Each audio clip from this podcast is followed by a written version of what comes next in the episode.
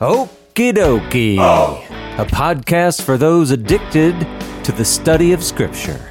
Welcome, fellow addicts. This is your safe place to OD.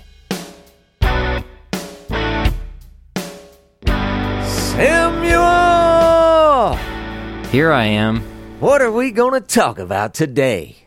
Today we are talking about the Gospels. This is Gospels part 126. We are still in the middle of the last evening slash night of Jesus' life. And last week we were in John exclusively.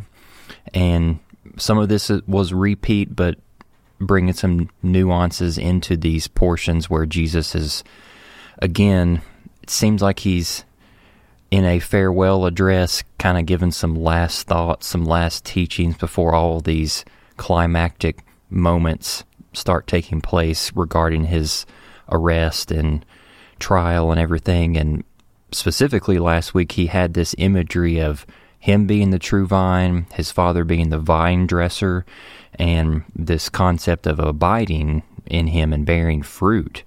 Yeah. And it's interesting that uh, once again, it's it's hard for our Western minds to grasp this, but he explicitly says that loving God, abiding in Him, is keeping His commandments, and that that produces real fruit in your life. Um, and that if that's not happening, there is going to be this reality of God pruning, even removing some branches that are not bearing fruit in order to prioritize the health of the overall vine. Um, Yeah. So, and that does not mean anything concerning the status of Israel. They are still good. They are still the vine. And after the Gospels are over, we've got the Gentiles that are going to be grafted in to that vine. And Yeah. so Jesus is just reiterating, abide in my love, like bear fruit. He You know, about that, continues. real Uh, quick, go- Samuel. go- yeah, go ahead. the thing is, uh, okay, but like as far as Israel, they're not like totally good, are they? but they're not rejected, right? None Right. of that stuff. So you're absolutely Sure. right about that. But I just want to highlight to be removed from the vine, you have to be attached.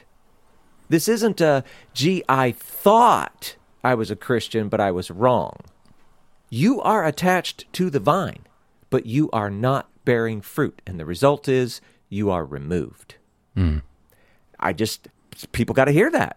Yeah. You can't get around that imagery. It's a big deal. So sorry, you keep going ahead. You're just, you're just, you know, summary, whatever. Go ahead. Yeah, steamrolling train.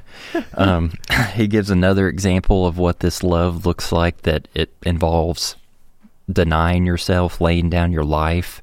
Um, and that's hinting at his upcoming laying down of his life, literally. Yeah. Um, and again, he, he tells his disciples that they're no longer servants, they're friends, that God is disclosing his will for I mean, humanity in general, but specifically these disciples to go out into the world and lay down their life to showcase the love of God through Messiah. And then he wraps up the this section by saying that in the same way that people have rejected and hated him, that the disciples need to be prepared that the same thing is going to happen to them too. And that it's actually fulfilling prophecy that the the law says that they hated me without cause Yeah. that's a very tense kind of thing to wrestle with that that's a divine purpose in God's plan. Yeah, and it's great that you ended up there because you know where we pick up it, it is continuing that thought, and so he just tells. I, I guess it could sound like bad news, right? Hey, whatever happened to me, how they hated me, they're going to hate you. Those kind of things are going to happen to you. Then we get to John chapter fifteen, verse twenty-six and twenty-seven. Says this, but when the Helper comes, whom I will send to you from the Father the Spirit of truth, who proceeds from the Father, he will bear witness about me. And you also will bear witness, because you have been with me from the beginning. All right. So you can probably hear in that is hey, you know, I just said maybe this bad stuff will be coming upon you, but guess what? You're not going to be totally alone.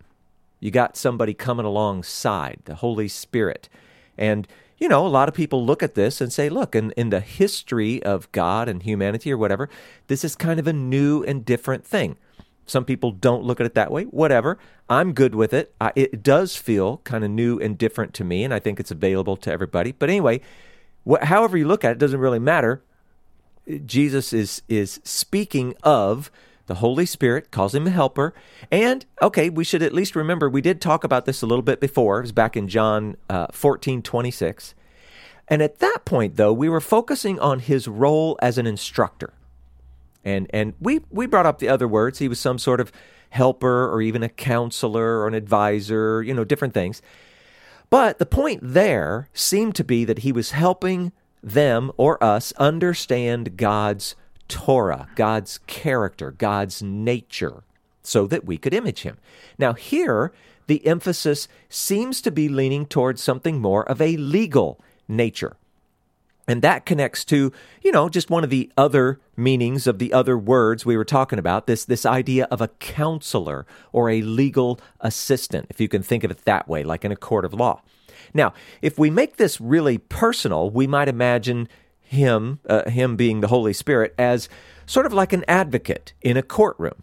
And so we've talked about Satan as if he is the accuser. And so you might imagine him as one attorney that's prosecuting you, and the Holy Spirit is the other attorney that's defending you. Okay, so that's that's kind of some cool imagery. That's really personal though, and as is so often the case, guess what? It's not all about you. It's not all about me, right? So what Jesus here is saying is that the Holy Spirit is going to bear witness, and here's that that legal jargon I was talking about. Bearing witness is like testimony in court. But the Holy Spirit is bearing witness about Jesus. Why? Well, many reasons, I'm sure, but ultimately, so that the disciples can also bear witness about him. And that isn't just them, that's going to include us as well. So they, the, the disciples here in this specific context, they are already legally valid witnesses because they are the true eyewitnesses to his entire ministry. that was really, really important. Even when you like look ahead a little bit, we go to the book of Acts, we're looking at chapter 1, verses 21 and 22. They're trying to replace Judas. He betrayed Jesus and then he went and killed himself. They no longer are 12, they are only 11. They want to replace him. Well, if you read through that, they are really, really picky about it's got to be somebody who's been an eyewitness for the entire time, just like us. So it's kind of neat. So, anyway, they are these legal, valid witnesses. Now, if we extend this to us, you know, we might imagine that the world now is this big courtroom and that we, along with the Holy Spirit's help, are giving testimony on Jesus' behalf. And so, if the world and I mean, you know, let's be reasonable. The world that's within your influence, it's not all up to you and you alone. But if the world within your influence is somehow not convinced, well, we're in Kentucky, right, Samuel? If they ain't convinced, then you need to be a better witness. Or if you look at it the other way, maybe you're a better lawyer or, or something, right? The world should find Jesus convincing because of you and your life. You need to image him better. Your thoughts, your words, your actions, they all matter. And they always do. Why? Because you represent him. You are his body on the earth. So it's good news. It's a high calling, but you know what? We've got help. The Spirit, he's, it's, he's with us. It's good. Yeah, I'm trying to think about what this looks like within a first century Jewish context in terms of being a better witness and better lawyer through the Spirit's help advocating on your behalf because within our modern world, you know, the evangelical church often paints that as, you know, you need to have a spiel memorized, ready to be able to summarize the gospel in, you know, a quick conversation with someone. But I, I have a feeling that that wasn't exactly the case within what Jesus was intending or what the apostles were like intending later in the book of Acts. It seems much more like fully encompassing the entirety of one's life and how they conduct themselves, and it's it, uh, it's almost like uh, you. I think you've said it in the past. It's like going to some kind of official meeting, and and you're representing somebody that's not there, and the way in which you conduct yourself showcases the uh, the authority the testimony of that person that you're trying to represent to be true and valid.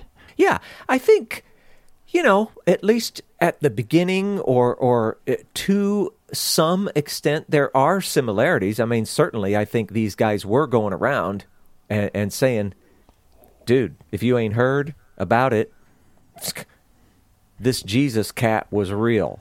For real, dough." You know what I'm saying? Uh, I mean, so there. I mean, there was that part, sort of what we think of as modern evangelism. You've got to spread the word, tell people about Jesus. I mean, there there was an aspect of that, a component like that. But I think what you're getting at is the part where it's not about some spiel and and somebody going, "Oh, that sounds really cool. I'm in." And then you're done. This was about discipleship this was about not only the, the, the same way that Jesus came and lived and demonstrated what it is to be the image of God, demonstrated Torah through his life, thoughts, words, actions, everything. Well, you've got to go do the same. And not just that, it, it, it isn't, hey, look at me. It's, you need this. You need to come on board. Let me show you. Let me teach you what Jesus taught me. Let me show you how to walk out Torah. Not just the rule keeping aspect. It's the it's the the the the underlying goal. What are we really getting at here? So, I don't know. I mean, I feel like that's almost what you already said. No, that, but, that helps for sure. Yeah evangelism is a good thing. I think we've just made it goofy. Mm. You know what I mean? Yeah. I mean, you, yeah. It's, but people, how are they going to hear if no one tells them? So I mean, there is that that aspect of it. But but eh, man, it can't just be words. It can't just be mental assent or a, a prayer. You know, people need to understand you are sacrificing your own life and you're taking on a new life as a new creation and it is under his authority, his lordship, his rule, his guidance, whatever, all that. So it's a big deal. Yeah. Count the good. cost. We've talked about that some, right? Mm-hmm. You've got to count the cost. All right. Anything else? No. Let's go. Let's keep going. All right. So we're moving on to chapter 16, which I mean, it's not okay. It's all a big farewell address, but uh, it's kind of sort of a new topic or whatever. But here we go. We'll just see what this is talk about. 16.1 through, oh, this is a weird thing, Samuel. I'm actually going to split a verse in half. We're only going to read half of verse 4. So 16.1 through 4 ish. Here we go. I have said all these things to you to keep you from falling away. They will put you out of the synagogues. Indeed, the hour is coming when whoever kills you will think he is offering service to God. And they will do these things because they have not known the Father, nor me. But I have said these things to you that when their hour comes, you may remember that I told them to you. Okay. Uh, again, I'm guessing you're hearing it. Things that we've talked about before from that first farewell address. Jesus is telling them things they need to hear, things that he believes will aid them when times are darkest, things that are going to keep them from falling away, and let's say falling away completely from the faith. And and this whole idea of of believing, you know, what are what are they falling away from? Uh, not just their faith, but believing that he is the Messiah and that God has fulfilled his promises through him, etc. He even mentions again that they will be put out of the synagogues. Now, when he says, they will put you out of the synagogue, okay, that actually happened. And it's actually more than once.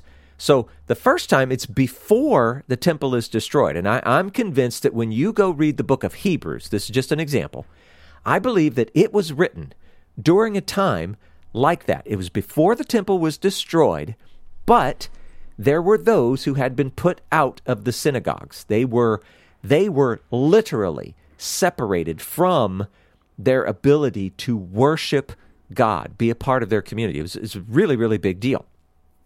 And then, of course, it happens after the temple. But he adds this little nugget. Check this out, Samuel. Whoever kills you is going to think he's helping God. to which, I don't know, if I was there, something in the back of my brain would be going, What? Mm-hmm. I'm sure that it probably caught the disciples' ears as well, and uh, even Peter's. You know, Mister, I'm with you to the end, right? Uh, what do you mean, whoever kills you? That's like that's kind of opening it up. You know, it's like it's going to happen, and it doesn't even matter who it. It's kind of crazy. These these particular disciples, okay, they should expect to be martyrs, and I think that this is intended for them to hear and take literally. They really need to have that expectation. And this may occur at the hands of either the Jews or the Gentiles, or I don't know, I guess you could say both if you're talking about the whole group. Killing innocents in service to God, it is going to be happening right here with these disciples, the apostles. But Samuel, this happens all through the centuries. It's still happening today. It's it is a travesty. It's horrible. Everything about it. But it's it's a misunderstanding. It, it, what it's important that we blame the right thing. This isn't God or God's plan or or true Christians doing God's will. this is people being messed up. Now, okay, in our Bible, Samuel, has there ever been a time when God did in fact command what we would consider his people, the real honest to goodness, his people, did he ever command them to kill others in his name? Uh, yes. yeah, yeah. So it's not to say that it is an impossibility. We're simply acknowledging, yeah, but if you go back through history, there's a whole bunch of killing that's been going on in God's name, and it I remain open to be corrected, but it seems super obvious that that was not God's command. It was not God's will. This was just people being dumb. It was horrible, horrific, bad, all of that. So we've talked about these disciples, they should expect to be martyrs. But as we've been doing all along the way, this, you know, expectation of martyrdom, well, that should extend to us as well. And we, like them, should be willing to lay down our lives for the sake of you know the messiah for the sake of god for the sake of righteousness for the sake of whatever fill in the blank and here's the key though samuel we need to be willing to lay down our lives whether that turns out to be literal like deny jesus or i'm going to cut your throat well i'm not going to deny him so sharpen that thing up literal or figurative I am living among other humans. Maybe it's a spouse. Maybe it's the rest of your family. Maybe it's uh, people at work, people in your church, people, right? Fill in the blank, your community. You're figuratively laying down your life so that you might serve others, elevate others, etc., etc. You've got to be willing to lay down your life all the time. And, and it's not a question of, gee, I wonder if that will ever come up. No, it is your life every single day. So you got to be willing to do it. Now, on one hand, there's a huge difference between, you know, literally laying down your life and figuratively laying down your life. But, you know, look at it a different way, the other perspective, it's it's kind of the same. I mean, being dead, literally dead versus walking out God's perfect will on the earth. It sounds like a big difference. But being dead and this this whole idea of actually dying to yourself, which is walking out God's perfect will on the earth, well, I, I, they're kind of the same. I mean, you still get to be around and do stuff if you're not dead dead, but it's you, your life, your will. It just doesn't fit into the equation anymore. It just doesn't matter anymore. So it's I don't know. It's cool, cool part of the story. Now Jesus adds that the people who will kill them, or potentially even us, you know what? They're going to do so for one very simple reason. Now, of course, we can look, every situation is different. We could come up with all kinds of stuff, but foundationally, down at the root, it's one very simple reason. They don't know God or Jesus or you for that matter if you're, you know, actually imaging him. They they just do not get it. I don't know how else to say it. Now, Samuel, I don't know why. This reminded me while I was doing my study. There's this bumper sticker. It's been around for a long, long time. I don't know if you've ever seen it. It says, No God, no peace. And that's spelled N O. No. No God, no peace. But it continues. No God, no peace. And that's spelled K N O W. If you know God, you will know peace, right? It's this cool bumper sticker. And so it actually kind of, I mean, this whole little section right here really brings that to life. But Jesus says it again when you are put out of the synagogues and eventually killed, and, you know, everything that may happen in between, well, hopefully you're going to remember all that I've told you because Jesus, right here, he's predicting it all. And the fact that he is telling them this is what's coming, well, that should help. And, and, and there's an important lesson in this. Samuel, is God actually saving them from the trouble that is to come? Pretty sure a lot of those disciples died after Jesus' ascension, so yeah. no. Yeah, not at all. And I mean, what is he doing instead? He's giving them what they need, the strength to walk through it, whatever that means. It doesn't mean, oh, I survived it, dodged a bullet, I'm not dead. No, they might actually kill you, but you've got the strength to walk through it. And this, this is the life of a Christian. God is not going to save you from everything. I I can't even tell you he's going to save you from anything. The way he accomplishes his will on the earth is a bit of a mystery to me, and it should be to you and everyone, because it just is. But the life of a Christian says, I know who God is. I know what He wants from me. And if I stick with that, nothing else that life throws at me is going to break me. I can walk through it. And besides, we just talked about we've got the Spirit and, you know, all of these things. But it's it's just a good image, a good lesson for all of us. God isn't going to save you from everything. Yeah, that's good. This is a convicting section. Uh, I really like how you painted that. I guess you could say the openness to to consider that this martyrdom is more than actually losing your for real life that yeah. it's laying down your life and I could even think maybe in a more basic sense maybe I'm simplifying it too much but I would argue that allowing God to discern for you what is right and good and true for what it means to live and to be a human instead of you discerning that on your own terms, that is a form of laying down your life. Like yeah. you are submitting authority to someone else other than yourself. Um, yeah. and that's that's a that's a calling in and of itself. Like that, yeah. that that's a whole lifetime of work right there too. Yeah. Know know the instruction of God and to apply it in that in that way. It is the whole story of the Bible. I mean, just go back to the Garden of Eden. What if, let's just say at that, that pivotal moment, Eve had laid down her life, chose God's will instead of her own. I mean, that's the whole story. This is this is humanity, and God's fixing all that. And I mean, the same is true for Adam. Even after Eve had given it, what if Adam had laid down his life? Right?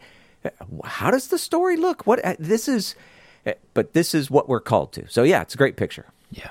Anything else? Nope. All right. Well, we're going to finish verse 4 in chapter 16. We're going to read 16, the last half of 4, through verse 11. Kind of a big section. Here we go. I did not say these things to you from the beginning because I was with you. But now I am going to him who sent me. And none of you asks me, Where are you going? But because I have said these things to you, sorrow has filled your heart. Nevertheless, I tell you the truth. It is to your advantage that I go away. For if I do not go away, the Helper will not come to you. But if I go, I will send him to you. And when he comes, he will convict the world concerning sin and righteousness and judgment. Concerning sin, because they do not believe in me. Concerning righteousness, because I go to the Father, and you will see me no longer. Concerning judgment, because the ruler of this world is judged. All right. Now, right at the beginning, that all seemed like it made a lot of sense. It was easy to follow along. You get down toward the bottom, and I don't know, feels a little. It's weird speech, maybe hard. But what, let's let's see what's going on in here. Jesus, is, I mean, he's basically saying, look, I waited until the end to tell you some of these things, and and it, it kind of suggests that he knew all of this stuff earlier, or I don't know, maybe he knew it always, whatever. But his reasoning is this: I, I was with you. I, I, I was I was already around. I could protect you. I could still teach and guide and show and all those things. But now, now he's going away, and so, you know, he needed to tell him, let him know, you know, what what was what was coming on. Now it's it's strange here. Jesus says he's returning to God, which that's what he means by the one who sent him. He's returning to God, but that none of them are asking where he is going. Well, Samuel, does that strike you as a little bit odd? I feel like I remember disciples saying not too long ago, like, we don't know where you're going, Lord. Like, Exactly. How can, how can we know how to follow you if we don't know where you're going? Yeah, exactly. So again, this gets back to that idea that there was, you know, what appears to be a first farewell discourse and a second one. And the second one, we don't know why it's there. Maybe it's kind of an add-in, maybe it's not because I mean, it's just it's different. There's some weird little discrepancy like this one right here.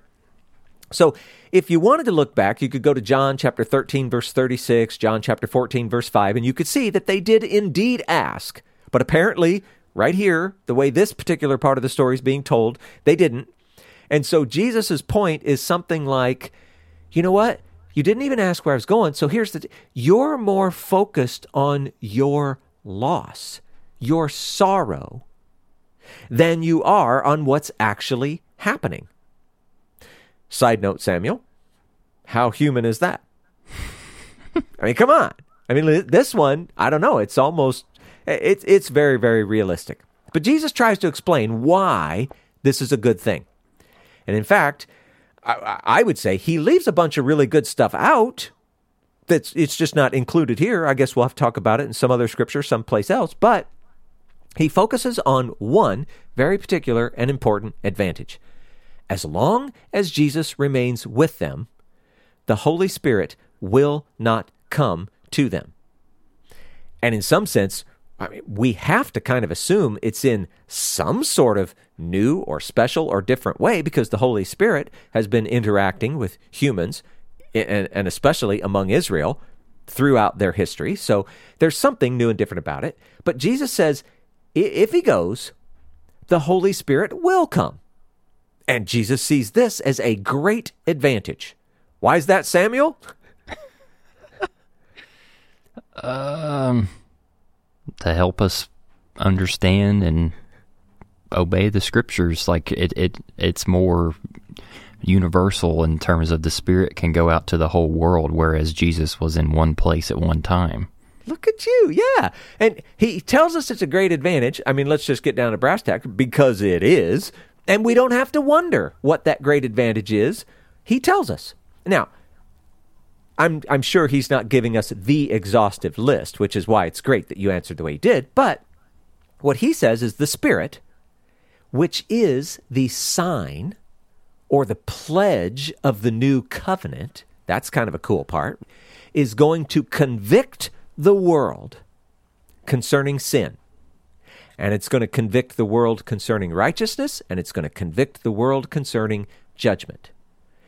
Now, notice, Samuel, when he's listing out some of the great advantages of the Holy Spirit, all this stuff, notice what he didn't say. He didn't say anything about things like tongues or prophecy or healing or, right? All of the big fancy stuff that we always talk about or, you know, that we want to see or whatever. Well, they didn't make the top of his list. And it doesn't, I'm not saying that those aren't awesome things. I hope that I experience, you experience, everyone experiences those things, whatever. It's fantastic. I'm just saying, when Jesus is talking about it, they're not at the top of his list. And it's just another example of we, we, we just get things upside down. We put the emphasis on the wrong kinds of stuff. But whatever. Anyway, because of the Spirit in them, and I think we could say because of the Spirit in us, the world will feel convicted concerning sin because they don't believe in Jesus. And and it's it's about not just the person, did he exist or not exist or whatever. It's his identity, his purpose, his nature. The primary sin that's in view here is unbelief in the face of testimony about him. And as we've often said, this isn't just some sort of mental assent. Many say they believe. In fact, Samuel, I would go so far as to say they believe that they believe. Hmm. but it has to be that that believing comes to life. It's both believing and living according to that belief. It is both faith and faithfulness. Without both, one will, should still feel the conviction of sin. Because if you're not living out faithfulness, there's going to be sin in your life. Uh, A lot more sin than righteousness, let's just say.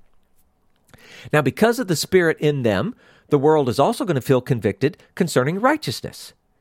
Because Jesus is going to be resurrected. He's going to go to the Father. What's that about? Well, his resurrection, it's it's kind of the proof of everything. It is God's endorsement of this Jesus character, this Messiah. It is righteousness that leads to life. It leads to God. He he walked it out and and opened that way. Now, don't adjust your set, right? I mean, you heard me right. Righteousness that leads to life. It isn't saying, I believe in Jesus that leads to life, that leads to God. It is righteousness, which is it's your belief on two feet. It's your your faith that is uh, that is lived out in faithfulness. Now again, their witness or their testimony or their righteousness, and uh, we could say it was ours too. All of those things, our witness, testimony, righteousness, it convicts them, those who who who aren't believing in him. And and thankfully, let's just throw this out there. Through grace, Jesus' righteousness, okay, that becomes ours where we fall short. It makes up the difference. Now, if if we live out righteousness, I know we say this a million times, Samuel, but I have to keep saying it because people are jumping in in the middle of the podcast episodes. Does your righteousness save you? I hope not. Yeah. It's only through Jesus. Jesus accomplished that work. God and Jesus, they accomplished this thing. But how is it that you accept him, receive him, believe in him? How do you do it? It's with discipleship, imaging him. That's how you are identified as a sheep and not a goat, a t- wheat and not a tare, that kind of stuff. So, anyway, last bit. Because of the Spirit in them, also in us, the world will feel convicted concerning judgment because of Jesus' life, death, and resurrection. And, and, and what that means is Jesus' life, death, and resurrection actually are the judgment of Satan. He has been found wanting. God has, you know, beaten him and proved to be superior, the only true ruler of all, the only one true God. And so, in and through them, by extension us, the world will feel the weight of their impending judgment. It has been accomplished against Satan, and, and they they should feel that also in, in all of the ways that they are agreeing with him instead of with God.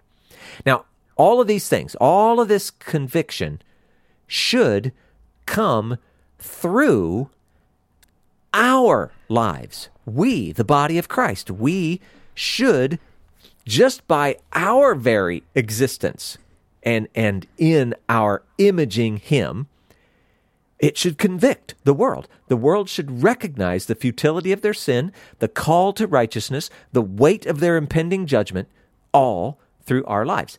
And it's why we are hated. And it's why we may even be killed. nice. Oh, P- Paul, this, I'm wrestling with this. I so, are you saying that this uh, hatred, or you maybe we could generalize it, the opposition that a lot of the secular secular world expresses towards the Christian life is due to some kind of underlying conviction that is present in their lives. I'm just wondering because when you brought up these three tenets, I'm like, there's so many people who aren't I, I don't see conviction concerning what was that first thing you said like the the conviction of sin still being present because of that they're not believing in Jesus or the se- the second tenant there's no like I, I see people that aren't experiencing this conviction of uh, seeing the righteousness of Jesus's life and a natural inclination to mimic that. And then the third tenet, the the conviction of impending judgment, that just seems to be so absent in modern culture, but maybe it is present and there's just suppressing it. I don't know. I, it just. Do you, do you see what I'm wrestling with here? yeah, I do. I, I think that I do. I, I have two different responses to that. One is and this is where everybody thinks I'm just like this mean old judgmental guy, whatever. It's because the church, his body, isn't imaging him. That's why you're not seeing it. Mm. Now, the other side of that, though, and I think what this text is is getting at, when you see someone who is irritated, angry, uh, even violent, whatever it is, toward, let's just say, you or me or any other Christian, and and it's about, you know, who they are, whatever. Uh, it doesn't even have to be about that. I mean, you, you, they could be hating on people, and, and, and it would appear almost for no reason. But when you have people who are indeed living in the image of God, and other people are bothered by them, these are the reasons they are bothered. You could be, and here, here's what it would look like, Sam. Here's kind of a thing. You could be just like the nicest guy in the world and truly attempting in every way that you can to elevate them, serve them, whatever opportunities arise. You've never done anything to bother them, but but you live according to the principles of God's nature, Torah, etc., that kind of stuff. And people they will just not like you. I don't know that you've ever experienced that. I know that I have, and this is not me saying, "Hey, I'm righteous." No. I'm saying dumb luck, but whatever. I've had but when that happens, you can't see it by their words or their actions or any other part of their life. But what's going on inside them is this conviction that we're talking about, these three kinds of things. Does that kind of make some sense?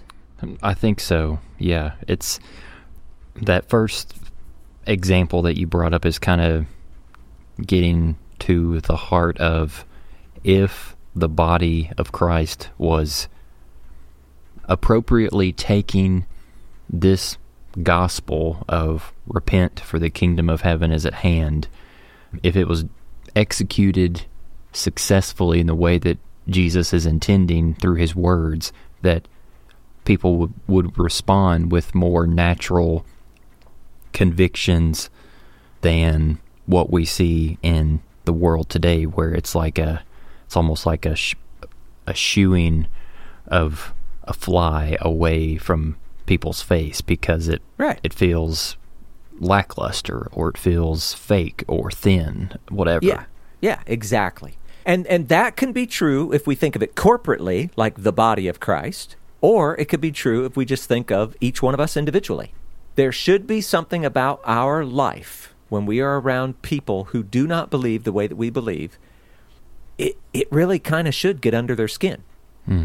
For some, it actually is going to draw them to God. They're going to want to become like you, in a sense. Some will respond that way, but most are going to respond like like it's an adjut- adjutant, right? It's like a, a little piece of sand in the oyster, or what you know what I mean.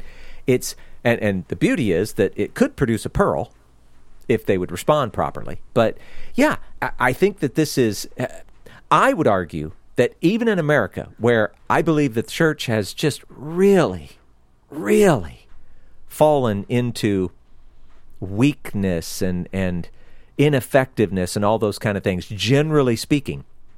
But even though that is the case here in America, I think that you can look at our culture, our society, all the things that are going on, and you can see very clearly that there is a move that is against everything that the church represents. And and it seems I don't know, sometimes militant, sometimes angry, sometimes this, whatever. You can see all of those things. And I think that behind all of that, those things that are fighting even against this poor, weak church in America, is these things. They are in fact being bothered. And it's it's convicting them. And that's why they fight all the harder. They hate it. They want to destroy it. They don't want to feel that conviction. But you know, other people may disagree with that, but I think it's a real thing. Yeah. Yeah. Tough section. Anything else? Yeah, um like I totally get what you brought up concerning this advantage of the spirit being a integral role in convicting the world of these three tenets that we just talked about. But mm, yeah. Paul, I I have to say if I had an option in my like before me to say do you want Jesus literally physically staying on earth and reigning versus the spirit who is invisible and hard to identify maybe at times to be in your life. Like I would choose Jesus every time. Like even if I couldn't you know because he would be reigning from Jerusalem if the closest I could get would be flying to Jerusalem and being able to see him like from the temple like several thousand feet away that's still a visual object of my faith that is present for me to see and Yeah. I don't know so I, I just struggle with Jesus saying that it's to our advantage because I want I want Jesus here not the not the spirit a lot of times Yeah. Oh, I totally know what you're saying. Invisible is harder than visible. You know, being able to touch is better than not being able to touch. see, hear, all that stuff. Uh, you know, if it's the the idea of a still small voice and the fact that you have to try to discern the difference between the spirit and just your own self, or possibly even the enemy trying to speak to you. I mean, all those things. Yeah, I totally get what you're saying. I think this goes back to. I'm pretty sure we said this on the podcast before. I sometimes I lose track of where my conversations happen, but it's that idea of okay, but again, Jesus was one person in one place for a very short period of time. The Holy Spirit allows people to learn and image Him and become, you know, as much like Him as they can. And so you're going to have not one, but let's just say millions. Maybe across time, we would say billions. And it isn't just in one place, but it's everywhere. And it's not just at one point in time, but it's across time.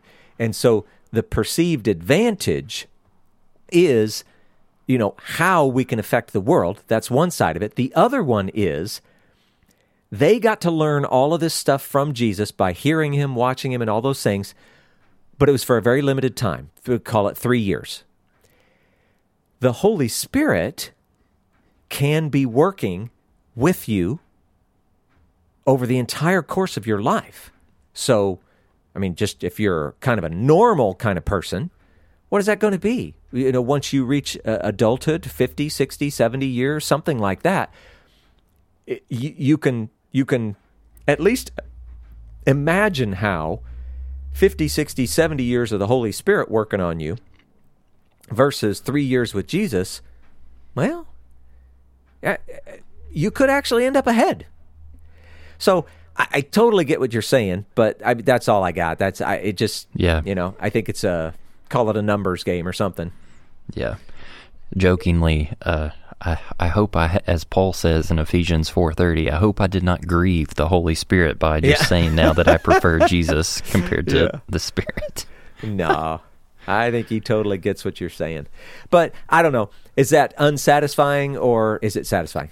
I, I just think that's I'm pushing back against the this Eastern reality of spiritual life, the mystery of God. Like Yeah, even God in the Old Testament coming to the patriarchs, like it didn't happen in a physical, manifested way. Uh, Right. It it often still came with lots of mystery and transcendence behind it. So I, I need Yeah. to learn to be comfortable with that uncomfortable nature of God Yeah. Expressing Himself in a broken, finite creation.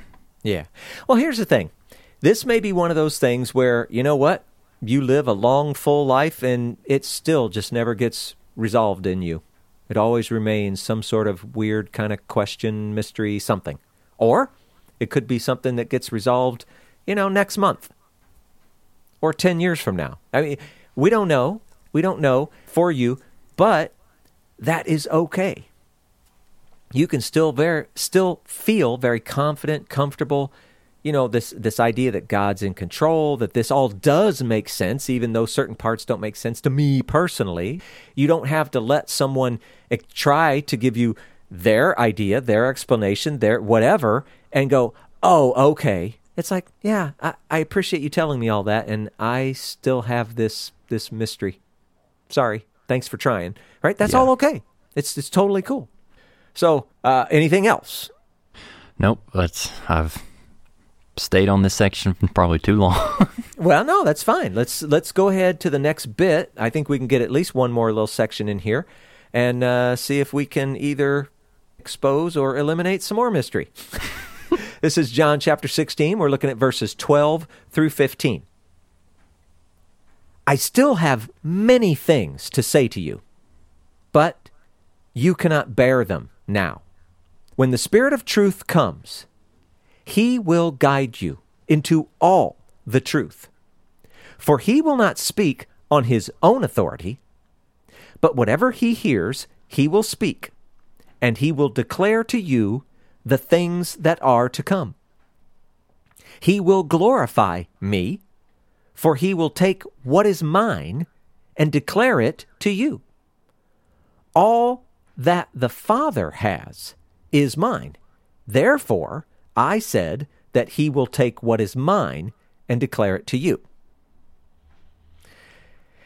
Just another one of those. I don't know if Jesus really talks like this or this is just the way John writes down what Jesus said or whatever.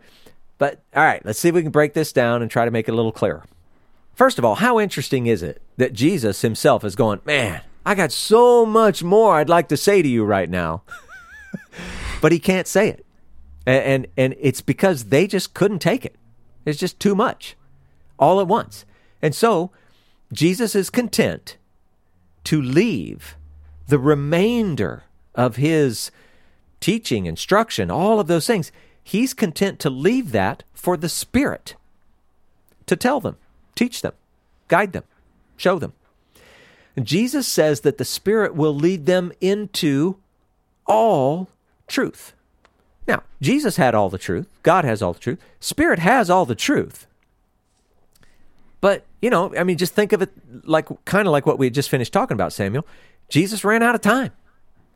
He just can't get it all out, can't get it all across. But the Spirit has it all, and He can lead them into it all. The potential is there. Doesn't mean it's necessarily going to work out for all of us. We can be pretty thick headed, but it's there. This, this statement, I think, to me, and this is, I don't know, kind of more of an answer to what you just questioned, Samuel. I think that this whole idea, the Spirit leading them uh, available, uh, leading them into all truth, it's kind of the epitome of comfort. I mean, how could any human, and I'm going to say a clear headed human, because again, we're all, we can be pretty thick, but how could we want for anything more? We have access to all truth. I mean, that can't be a bad thing. Now, I get your preference for something tangible and real and right in front of my face, but this it's a good thing. So, in case anyone was wondering, and that could be then or even now, how can this be so? Well, Jesus is going to try to explain. Whatever you hear the Spirit speaking, you need to know that He is not speaking on His own authority. And two things. He will, number one, only speak what he hears. And that, that is how he's going to guide us into all truth. Okay. And number two, he will declare things that are to come. Give you some sort of view into, I guess, the future, right? Now, in doing these two things, the Spirit is going to be glorifying Jesus. Now, I'm just going to say this because this is the way it hit me. I kind of expected the text to say that it would be glorifying God. But it doesn't. It says it's going to be glorifying Jesus. So hang with me and we'll just kind of talk about why that is. How is it that the Spirit glorifies Jesus? Well, he does this by speaking, relating, teaching, whatever, Jesus's words, Jesus' teaching, Jesus' example, all of that. The Spirit is going to take what is His, Jesus's, and declare it to you, the disciples, and even us.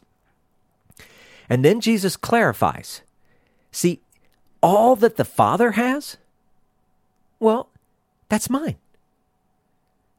Jesus was only ever saying what he heard the Father saying.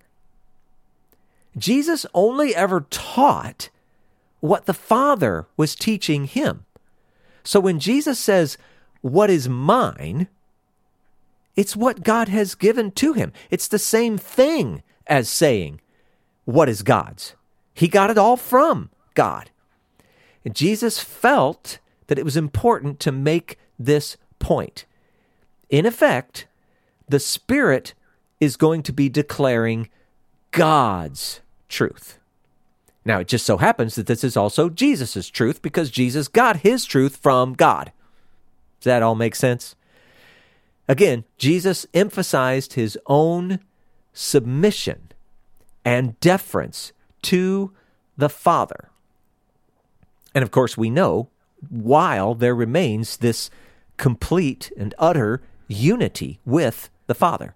So, I don't know. I, I think that's a Interesting little section, but that's my take on it. What do you got, Samuel? I don't know what it is about today, Paul, but I'm feeling feisty with some of Jesus's words. I'm not that I'm like not that I'm like doubting them. I just I'm I'm struggling to see the spirit uh, work in the way that the text seems to imply. Like, okay, so for example, verse thirteen at the very beginning, when the Spirit of truth comes, he will guide you into all the truth. And then later in the verse, he will declare to you all the things that are to come.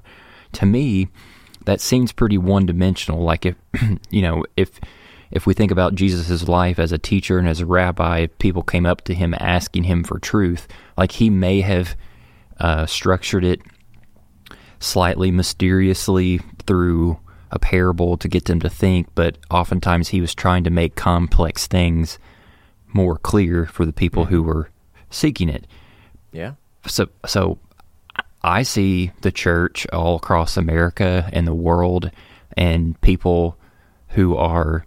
I would say that there is an earnestness there to want to seek God, to want to know Him, to want to learn what his truth is and trying to interact with the spirit, but then it results in all of this crazy teaching that does not align with anything that we have been walking through the past two plus years with the scriptures and their original context and it, it, you know it fuels misconception and it fuels wrong right. learning. And so it's just, I don't know if you're seeing my internal struggle here, but. yeah. If all these people have the Spirit, how can they all be just so completely going off, you know, on a weird tangent? Yeah. I mean, shouldn't the Spirit be keeping them in check? Right? That's what you're saying. Yeah. Why yeah. am I not seeing that? And couldn't we, all of us, say the very same thing about our own lives? at different points, many points even. How come I was thinking such a stupid thing when now all of a sudden, you know, it seems much more clear that this is right and oh my gosh, I was wrong before, whatever. It's a very complex issue, Samuel, and and again, this is one of those answers. I don't think it's going to be entirely satisfying, but I think I'm at least going to peck at some little bits of truth.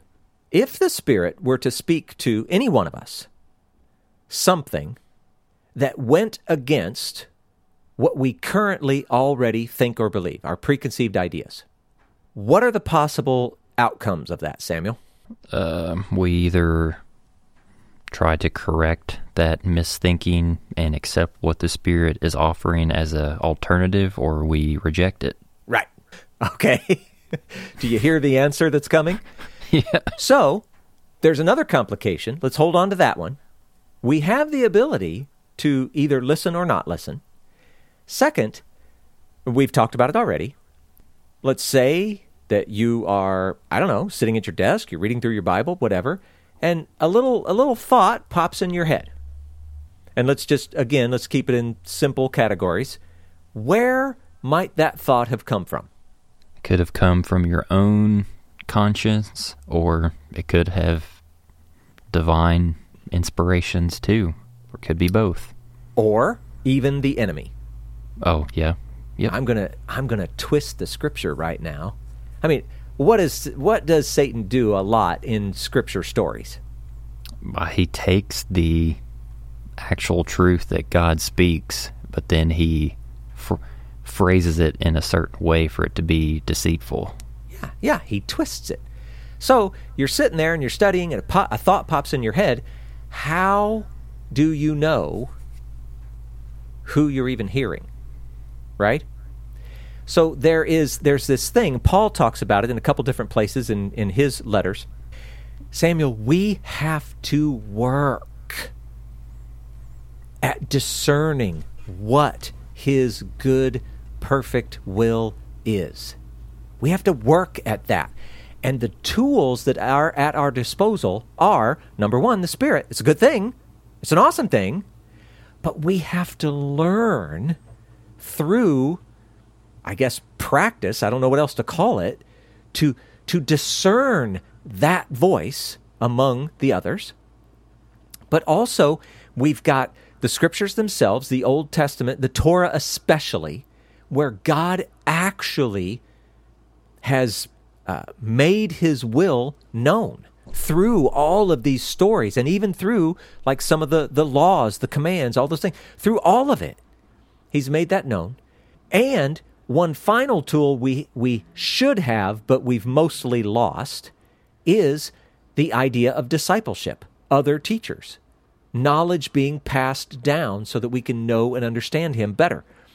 The fact that we don't really have good discipleship, even good teachers for disciples, generally speaking, the fact that I mean, for most people, they, they think that their Old Testament's nothing more than, you know, it's just kind of an interesting historical kind of thing. We just look at it because there's some fun stories in there for the kids or whatever. We don't actually look into it to try to see the underlying wisdom about righteousness and justice and mercy and all those things. Because we don't use that tool, we're sitting around trying to discern what is right and good in our own heads, the Spirit's, let's just say, trying to speak. We are maybe occasionally hearing and accepting, and other times hearing and rejecting. But we are so ineffective because of these things, and that leads to all this weirdness. And when somebody comes along in the place of a teacher and says, Here's truth, here's what this means, here's what that means and you believe them because you have no other reason not to, well, when the Spirit speaks and it contradicts that, what are you going to do? You're likely to reject it. So it's a very difficult circumstance that we've, I was going to say, placed ourselves in. Maybe we could say that we have been placed in, whatever. But it's just, it's a really hard thing, Samuel. And it's something, that's why we say that this is such a high calling and it's something that I mean, you've got to give your life up. You have to go after this with everything that is in you. And you've got to find the good teachers, the good whatever, to help along the way. And you have to accept the scriptures as the, the real instructor that they still are for all of us, Jew or Gentile, whatever, doesn't matter. And it's, I don't know, it's just a hard thing. It's just a hard thing. Yeah.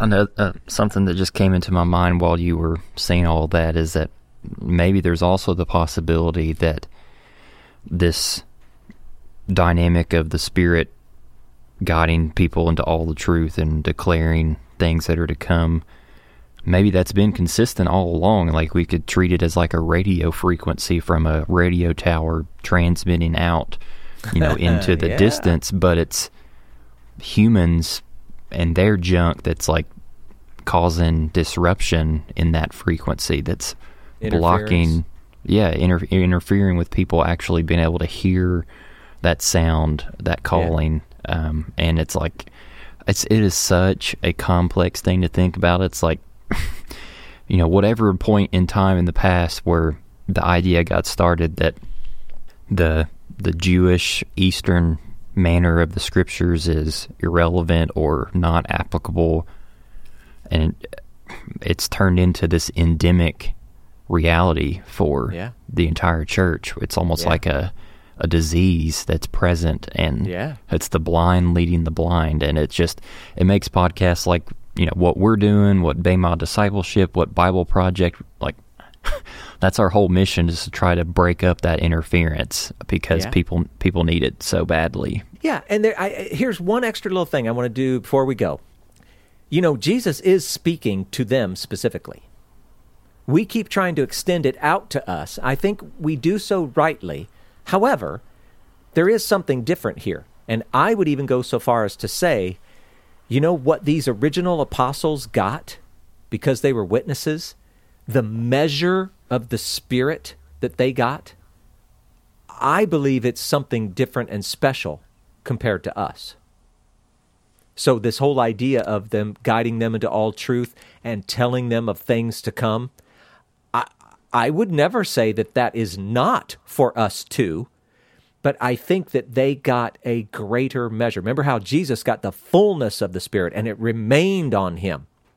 These apostles didn't get that, but I think that they did get something that was, you know, relatively greater than what all of the rest of us get because they were the witnesses. They were the ones that were getting this whole party started. So, True or false, you can disagree or agree. It doesn't really matter. But the point is, I believe for them there there was something something different and enabled them a, a slightly different way, which is why we end up, you know, in the difficulty that we're in. But I don't know. Have we tortured them enough, Samuel? Yeah, let's uh, package up these wrestlings in a to-go box and take them home. All right. Well, you just ordered takeaway and you didn't even know it. All right, let's get out of here. Okie dokie. Thank you for listening to the Okie Dokie Most podcast. Don't forget to subscribe so that you never miss an episode. Be sure to leave us a rating and a review to let us know how this content is impacting your life. You can find out more information about the podcast at www.okidokimost.com. And if you'd like to get a hold of us, please send us an email at okidokimos at gmail.com. And until next time, we pray that you will do your best to present yourself to God as one approved, a worker who has no need to be ashamed, rightly handling the word of truth. We'll talk to you again soon.